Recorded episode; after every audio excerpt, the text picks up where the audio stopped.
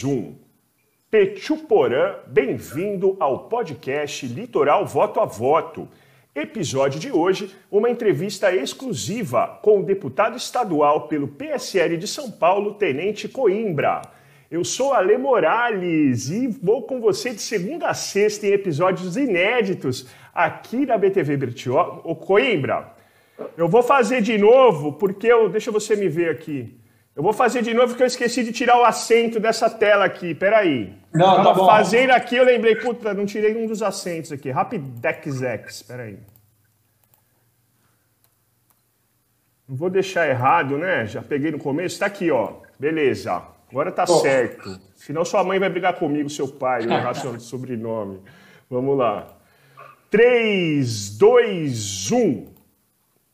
Pechuporã, bem-vindo ao podcast Litoral Voto a Voto. Neste episódio, uma entrevista exclusiva com o deputado estadual pelo PSL de São Paulo, Tenente Coimbra. Eu sou Ale Morales e convido você de segunda a sexta a acompanhar episódios inéditos aqui na sua plataforma de áudio predileta e também assistir as nossas entrevistas em vídeo no YouTube e Facebook da BTV Bertioga. Nosso convidado já está aqui prontinho para começar a nossa entrevista. Tenente Coimbra, deputado estadual pelo PSL de São Paulo e um político originalmente da água salgada aqui do, do litoral também. Tudo bem, Tenente? Bem-vindo. Fala, Lê, como é que tá? Tudo bem? É um prazer reencontrá-lo agora nessa nova formatação com esse podcast. É sempre uma honra estar sendo lembrado e para falar de temas tão relevantes. Muito legal. Tive a oportunidade de conhecer o Coimbra na eleição, né? ainda, ainda como, como pré-candidato e candidato. A gente fez duas entrevistas na outra emissora que eu trabalhava, mas eu estou estreando você aqui no nosso canal e é muito legal falar para toda a Baixada e, falar, e Litoral Norte falar com você. Eu queria começar que você contasse um pouquinho da sua história política, porque você é um jovem, né? Quando você se interessou por política? Conta um pouquinho dessa, desse seu start de, até chegar no deputado, Coimbra. Sou Tenente Coimbra, né? minha mãe me chama de Matheus. né? Tenho 30 anos, me elegi na época, então, com 27. Né? E qual a minha construção? Sou formado em administração de empresas, né? fui militar durante quase nove anos, servi em Caçapava, Taubaté, Osasco, São Vicente, comandei o resgate aéreo por três anos e também tenho pós-graduação em política e estratégia. E antes, né, antes da parte da, das forças propriamente dito, fui garçom, fui gerente, fui animador de festa. Então, desde pequeno aí sempre na batalha. E sempre gostei de política, sempre entendi que a política, inevitavelmente, você gostando ou não, é um fator que muda determinantemente a sua vida né? E temos que utilizar ela da forma correta. Em 2018 foi um ano ímpar, né? Porque nos anos anteriores, é, proporcionado pelo impeachment da ex-presidente Dilma e pela Operação Lava Jato, as pessoas começaram a dar mais valor à política e eu não, não fui diferente. Agora sempre tenha gostado. A partir daquele momento onde se trouxe à tona é, mais uma questão de mídia, mais uma questão de como a política ela estava sendo usada da forma negativa, isso me fez é, eu me interessar mais por política, consequentemente fiz uma pós-graduação na área em política e estratégia. Eu comecei a acompanhar. Em 2018 surgiu um interesse, né, um convite. Eu falei, por que não? Né, como já fazia parte de alguns movimentos, a gente fazia algumas manifestações é, contra a corrupção e posteriormente até pró-Bolsonaro, né, e surgiu um convite, uma possível candidatura. E eu tentei. E ao, ao longo dessa jornada, em 2018, falei, vamos fazer de um jeito diferente, né? Sem fundo partidário, sem empresário, sem dever favor, sem, sem nada, né? Sem aparecer na TV. Nem aparecer na TV eu apareci. E com ideias, ideais, amigos que acreditaram no projeto e pelo intermédio da rede social também, que serve para baratear uma campanha, graças a Deus, no ano de 2018 eu consegui me eleger como deputado estadual. Como deputado estadual, entendendo que as Forças Armadas, né, há mais de 20 anos não tinham um representante dentro do Estado, eu tive uma atuação muito forte, né, principalmente na bandeira da segurança pública, que aí entra a parte policial, mas também nas defesas dos valores que, infelizmente, estamos perdendo ao longo do tempo. Né? E aí começou a nossa atuação em N frentes. Mas esse é mais ou menos o, o resumo da, da minha história. Quando você resolveu, você é um garoto que estudou muito, né? Desculpa a palavra garoto, porque eu quero falar dos seus pais. Quando, não, não, quando pode, você, pode, quando você resolveu ser candidato e tudo mais, o que, que seus pais falaram, seus amigos mais próximos ali? Porque a política é bem demonizada, você sabe disso. Virou político, virou ladrão, né? Praticamente uma cola, assim, difícil, né, de lidar, né? É, o, o a gente estava um pouco mais acostumado. Meu pai ele foi vereador anteriormente, né? Então. Como é o nome isso, do seu pai? Meu pai é Dionísio, o nome. Ele foi vereador. Então inevitavelmente a gente já estava acostumado ao lado ruim da política, né? Que muitas das vezes são esses estigmas sem nem te conhecer. E na época, quando eu falei, eu falei, ah, pai, vou... e acho que um pouco por isso, eu via a luta dele, eu via a batalha dele, eu falei, opa, né? Deixa eu procurar entender. E gostava, só que mais ou menos de política. Acho que foi no ano de 2017, no ano de 2016, que eu acabei é, me aprofundando e, e me interessando mais.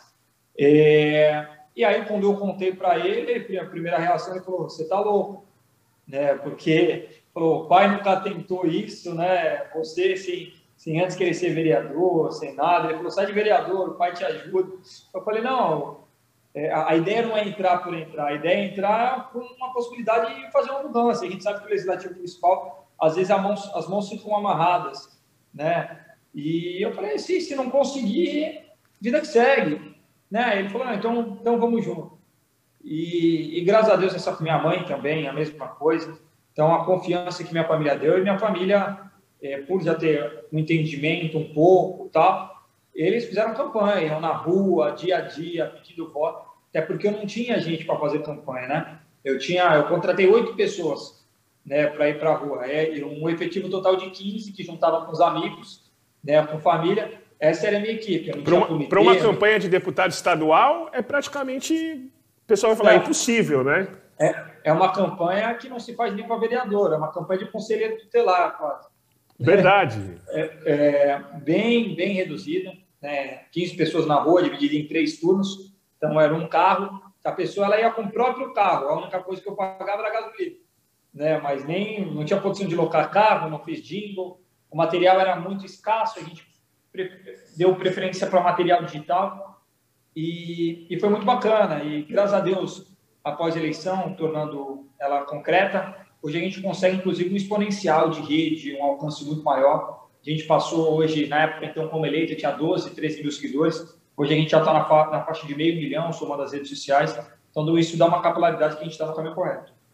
Tenente Coimbra, deputado estadual pelo PSL, esse é o podcast Litoral Voto a Voto, um bate-papo de política. A gente precisa conversar de política, né, Coimbra? Achar caminhos para a população, descascar esse abacaxi, porque é o único caminho que a gente tem de verdade consolidado para melhorar as coisas que a gente acha que precisa né, no Brasil. Aí você se elegeu, e aí, aí como repórter eu vou botar uma pimentinha, né? Porque é um antes e depois, assim. É, é um vestibular difícil que poucos passam, viu, deputado? Não se afetar, né? não virar aquela pessoa afetada pelo mandato e tudo mais. Você se elegeu, agora você está do outro lado do balcão. Antes você era um militante, né? Estava ali na, naquela. O... E o outro lado agora, como é? É do jeito que você pensava? É pior? É melhor? Fala um pouquinho para o pessoal que votou e te segue, te acompanha. Como é esse bastidor de ser um deputado estadual? É difícil. É difícil, ainda mais no meu caso, quando você faz um, posicionamento de crítica ao executivo. Né? Eu sou crítico ao executivo.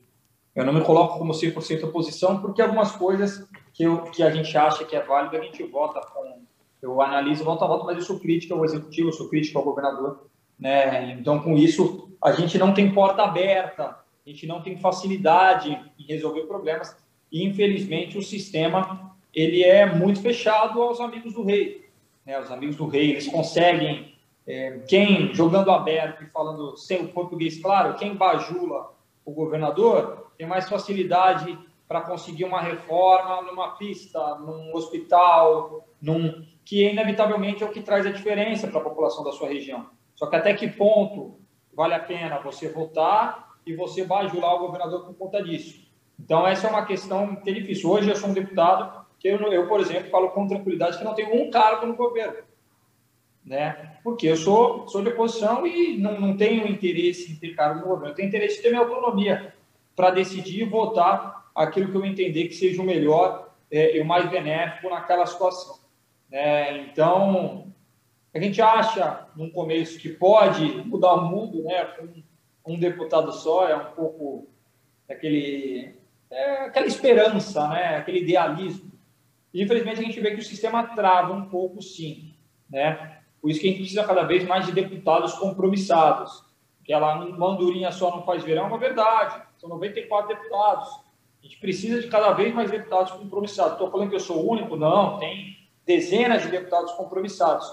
Mas, infelizmente, a, a, tem uma boa base, uma boa parte que não, não vota como entender, ou se não faz um teatro de tesoura e depois, na, na, na hora do voto, muda a sua concepção. É, é um pouco complicado nesse sentido. Tenente Coimbra, queria te perguntar ainda sobre a na, da atuação na Alesp. Eu vou te perguntar de alguns trabalhos aqui que também. A gente vai falar ainda sobre escola cívico-militar, vamos falar de vacinação aqui da Guarda Portuária. Eu queria te perguntar da Alesp, é, você é do PSL, você é um, um deputado bolsonarista, né? No entanto, as suas postagens, elas são muito educadas, vamos dizer assim. Você não é um cara agressivo do mal. Não sei se eu estou conseguindo me expressar né? Sim. Porque tem uma galera que é homofóbica, sei lá, é, é, usa, às vezes está certo na questão, mas erra na forma, né? Vamos dizer assim, né? O que, que você pensa dessa agressividade, dessa brigaiada? Tem um caminho para as pessoas conseguirem conversar? Ou não? É porrada mesmo, é fogo, porrada e bomba? Eu acho que cada pessoa tem um perfil. Eu, o meu perfil é diferente. Eu faço um perfil de construção. É, eu sou um deputado de direita. Você falar, você se considera um bolsonarista? Não. Eu acredito no presidente Bolsonaro. Isso não significa que eu sou bolsonarista. Eu sou crítico aos erros e elogio os acertos. Né? Eu não faço um apoiamento cego. O governo tem erros? Tem. Tem erros, sim. Ele tem que ser melhorado? Tem que ser melhorado. Tem que ser corrigido? Tem que ser corrigido. Tem acertos? Tem, muitos. Né? E a gente tem que pontuar linha a linha. Porque se deixar por uma parte da população e uma parte da mídia vai falar que o governo só tem erros. E se deixar por uma parte da população, também vai falar que só tem acertos.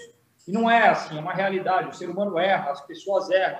É, dentro, é muito fácil você ser técnico após o jogo, identificar, mas no momento da ação, numa tomada de decisão, numa urgência, você não tem análise completa dos fatos, você não sabe o que vai se suceder no futuro, e às vezes as pessoas erram. Eu erro, já errei, em algumas votações que me arrependi, já acertei em outras quando falaram que eu estava errado.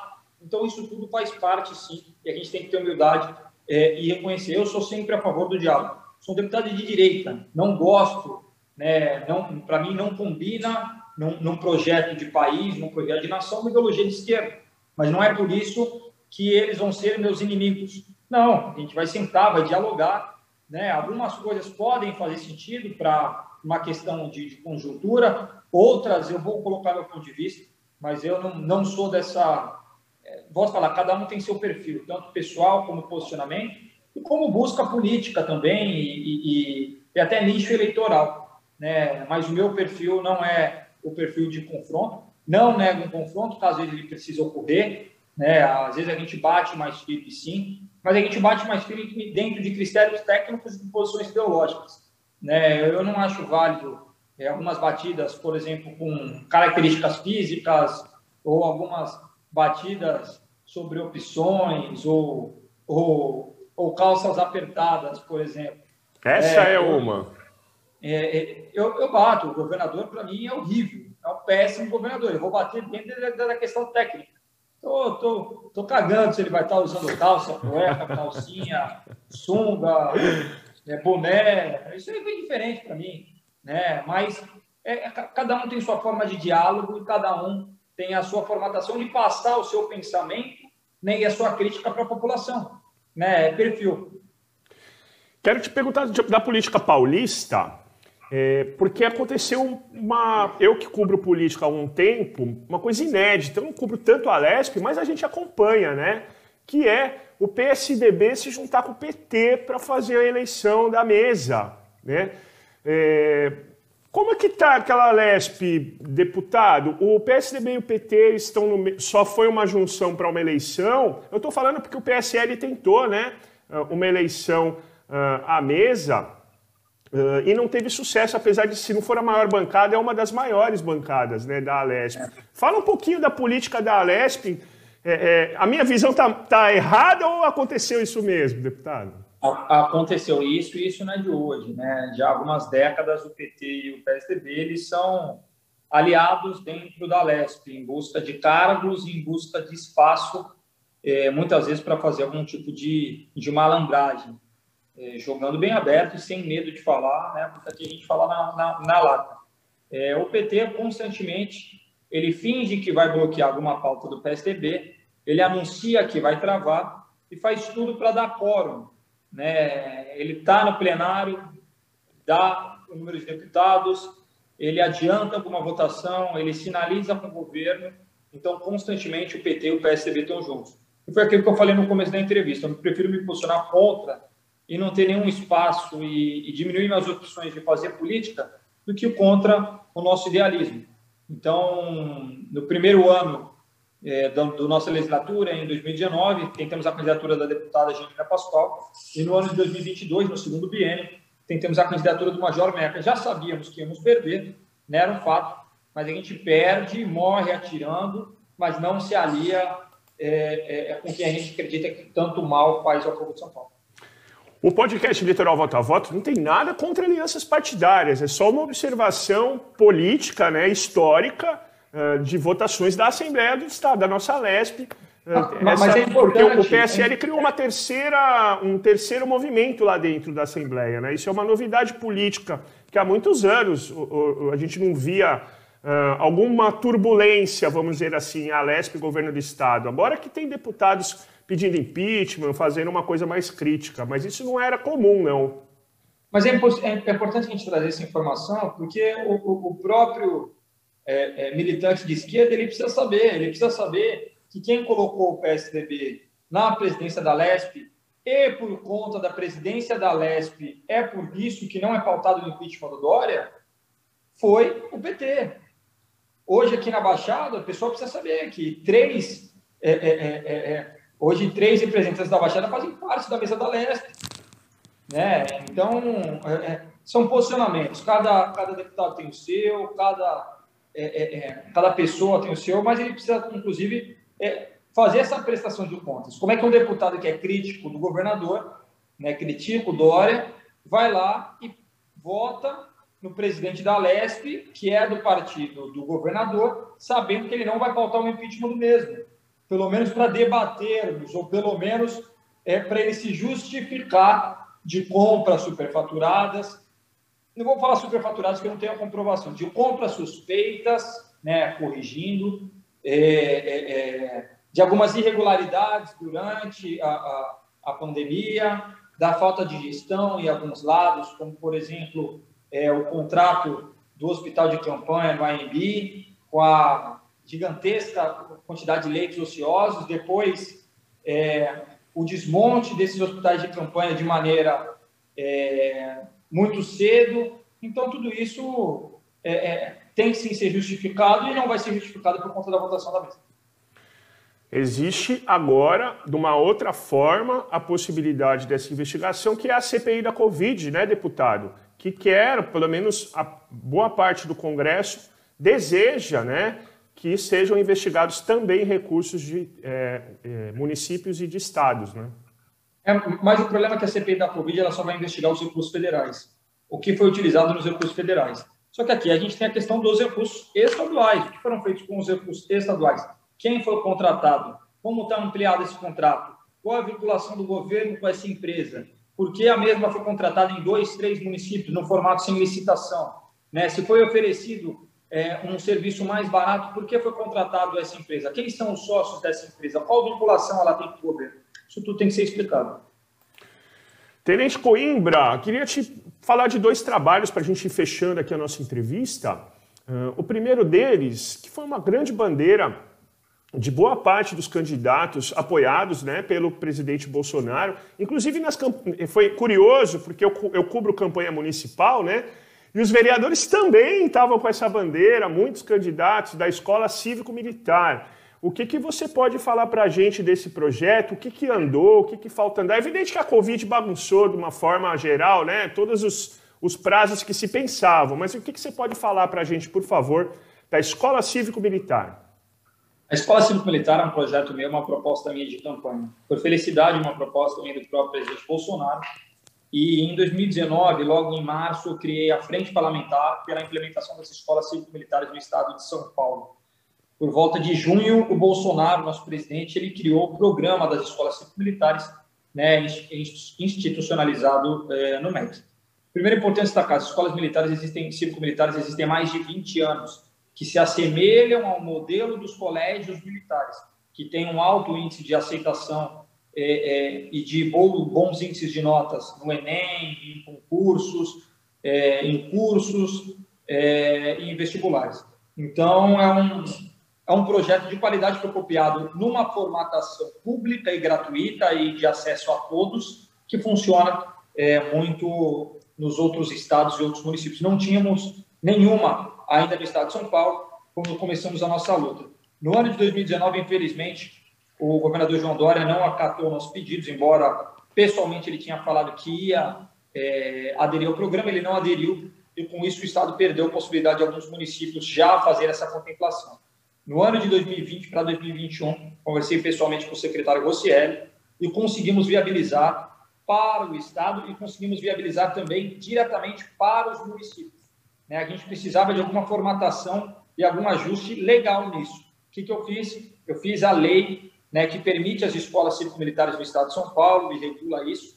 Né? E com isso e com a aprovação dela, já nesse ano de 2021, tivemos esse, esse, essa aprovação por volta de fevereiro.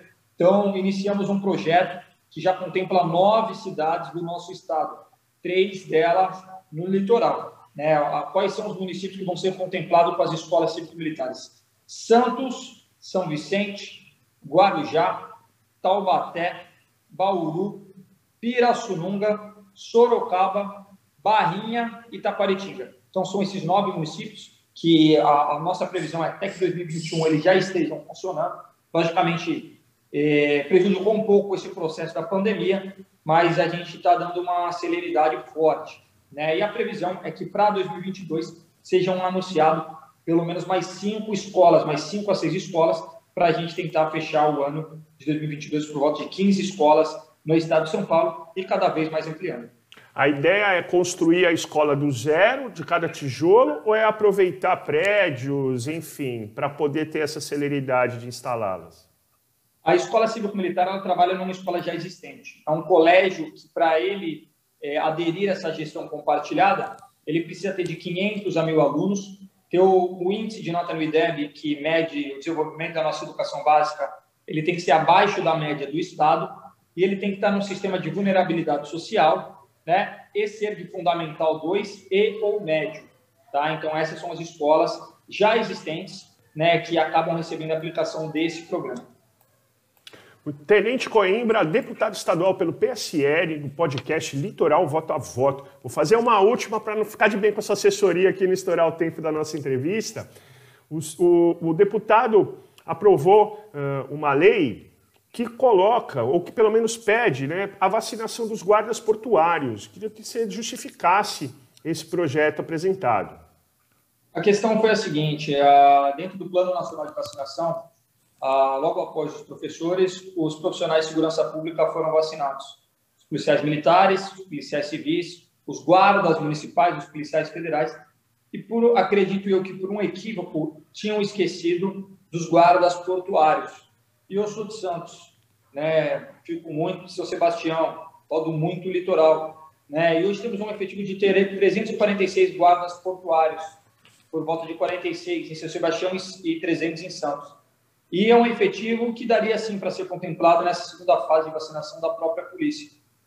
A guarda portuária ela está no SUSP, né? Ela está no Sistema de Segurança Pública Nacional, né? Então com isso a gente fez essa solicitação à Secretaria de Segurança Pública, conversamos com o vice-governador, e, e, mostramos a necessidade da guarda, que já tem um déficit de efetivo e faz um trabalho de polícia no porto, a importância deles serem vacinados, principalmente por contato também com a questão portuária.